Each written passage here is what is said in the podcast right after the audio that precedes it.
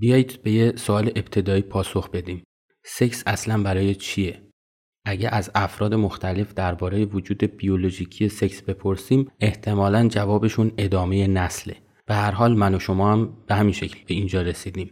ولی جالبه که سکس به این دلیل به وجود نیومده. انتقال ژن خیلی مهمه. تقریبا کل هدف زندگی به این برمیگرده و دو راه کلی برای دستیابی به این هدف هست.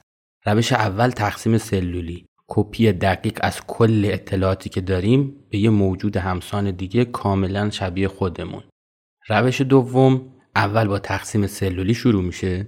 بعد گشتن و انرژی گذاشتن زیاد برای پیدا کردن یه جفت که دوستش داشته باشیم. اونو به خودمون جذبش کنیم و همینطور که سعی می‌کنیم از یه حیوان درنده جون سالم به در ببریم یا حتی هم جفت خودمون با هم رابطه داشته باشیم. بعد اگه زنده موندیم و شانس آوردیم نصف ژن رو می‌تونیم به نسل بعد انتقال بدیم. تازه به صورت random.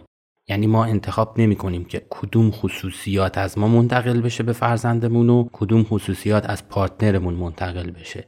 سکس اینجا به نظر ساده ترین کاریه که انجام میدیم و باعث میشه دو تا ساختمون ژنتیکی با هم ترکیب بشن و به یه ساختمون واحد برسیم. سلام.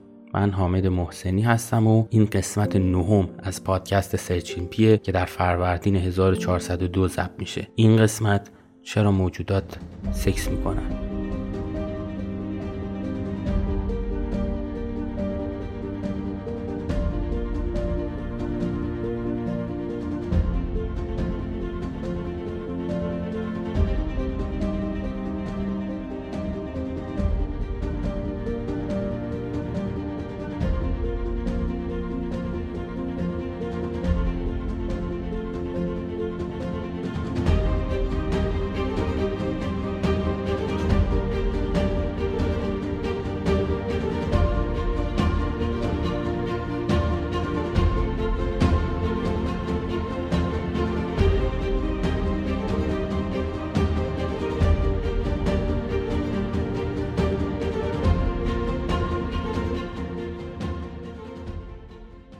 در دو میلیارد سال اول به وجود اومدن حیات رابطه جنسی وجود نداشت. خیلی از موجودات زنده همین الان هم نسلشون رو بدون سکس انجام میدن. میکروبا که همدیگر رو کپی می‌کنن یا کرم پن که هر جای از بدنشون رو ببری خودش می‌تونه یه بدن مجزایی باشه.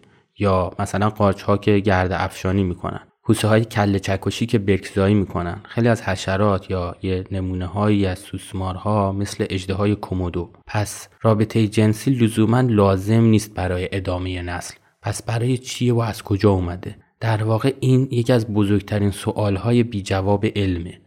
فرضیه های اول به وجود اومدنش در حاله ای از ابهامه. یکی از دلایل این هم برمیگرده به اینکه سکس خیلی پرهزینه و گرون به حساب میاد. منظور هزینه هایی نیست که انجام میدیم مثل ازدواج کردن که بخوایم بهش برسیم. منظور پرهزینه بودن برای طبیعت و پرهزینه بودن برای موجودات. سکس خیلی زمان بره. تا یه باکتری خودش رو تقسیم می‌کنه ما هنوز آماده نشدیم بریم سر قرار. حتی پیدا کردن یه جفت هم به شدت سخته. گاهی به سختی گشتن دنبال یه سوزن توی انبار کاه. برای همینه که یه سری از گیاهان های زنانه و مردانه رو با هم دارن. در کنار هم.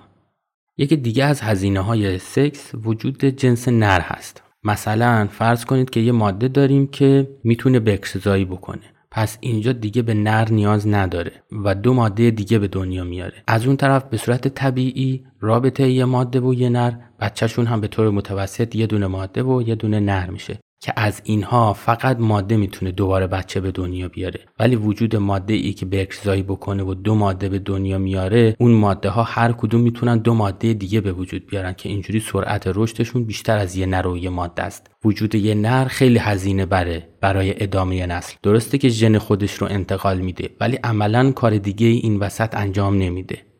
از هزینه های دیگه سکس اندامیه که حیوونا برای جلب توجه جنس مخالف به دست آوردن. شاخی که گوزن داره کلی از منابع طبیعی بدن رو مصرف می‌کنه یا راحت باعث شناسایی توسط شکارچی ها میشه. برای جنگیدن برای جنس مخالف هم استفاده میشه. اما هزینه هاییه که برای داشتن سکس باید مصرف کرد. یا دومی که تابوس داره و بیش از اندازه از بدنش بزرگتره و فایده جز جلب توجه جنس مخالف نداره. یکی دیگه از هزینه های رابطه جنسی اینه که انتخاب طبیعی که در طول نسلهای متمادی به وجود اومده رو می‌تونه از بین ببره. چون سکس باعث میشه ترکیب های از جن داشته باشیم. اگه یکی از طرفین ژنی داشته باشه که واسه طبیعت اونا مناسبه و طرف دیگه ژنی داره که مناسب طبیعت اونجا نیست طبیعتا اینجوری نیست که ژن مناسب برنده بشه و رابطه جنسی می‌تونه شانس این رو کمتر بکنه. برای انسان که 23 تا جفت کروموزوم داریم دو به توان 23 یا 8 میلیون و 388 راه هست برای گرفتن ترکیبی از کروموزوم های پدر و مادر. خود پدر و مادر هم از این ترکیب به وجود اومدن که باعث میشه ما از این نظر خیلی خاص باشیم. پس سکس آهسته است هزینه بره و البته ترکیب های ژنومی بیشماری به وجود میاره. پس چرا بین همه موجودات هست و اینقدر عادی و طبیعیه؟ بکرزایی یا تکثیر خود خیلی مرسوم نیست بین موجودات. فقط یک دهم درصد حیوانات تک جنسیتی هستند. این عدد در گیاهان گلدار یک درصده. حتما یه امتیاز خیلی خیلی بزرگ هست که موجودات به این شکل هستن و با این همه هزینه تولید مثل می‌کنن احتمالا ترکیب ژنها بهترین استراتژیه که میشه توی طبیعت دووم آورد. چون طبیعت همیشه با یه قانون پیش نمیره. سکس باعث گوناگونی ژنتیکی میشه. اگه سکس نداشتیم و اگه نبود نمی‌تونستیم این همه تنوع و گوناگونی بین موجودات داشته باشیم. یکی از چیزهای مفید توی رابطه جنسی تقسیم سلولیه. به اسم میوز که کروموزوم های پدر و مادر رو با هم ترکیب می‌کنه و اینجوری از جهش ژنتیکی هم جلوگیری می‌کنه.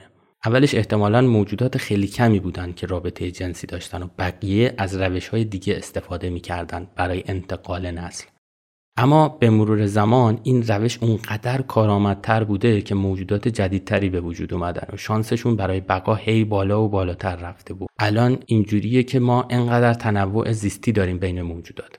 اینم یکی از احتمالاته. لازم یادآوری کنم که ما دقیقا نمی‌دونیم چجوری به وجود اومده. تک جنسیتی ها همیشه یه ژن رو انتقال میدن و این ممکنه اون موقع خوب باشه. اما روش های انتخاب طبیعی فرق می‌کنه و گاهی لازمه یه ترکیب ژنی جدیدی رو اضافه کرد که با تغییرات سازگاری داشته باشن. خیلی ممنون که تا اینجا با من بودین. طبق معمول همیشه پیج اینستاگرام پادکست که همینجا میذارمش رو فراموش نکنید. منابع رو همونجا می‌ذارم. کامنت سعی کنید که بذارید. همشو می‌بینم و اگه هم بتونم جواب میدم. توی روند ادامه پادکست قطعا تاثیر داره. و خیلی ممنون که تا اینجا با من بودید. وقت بخیر.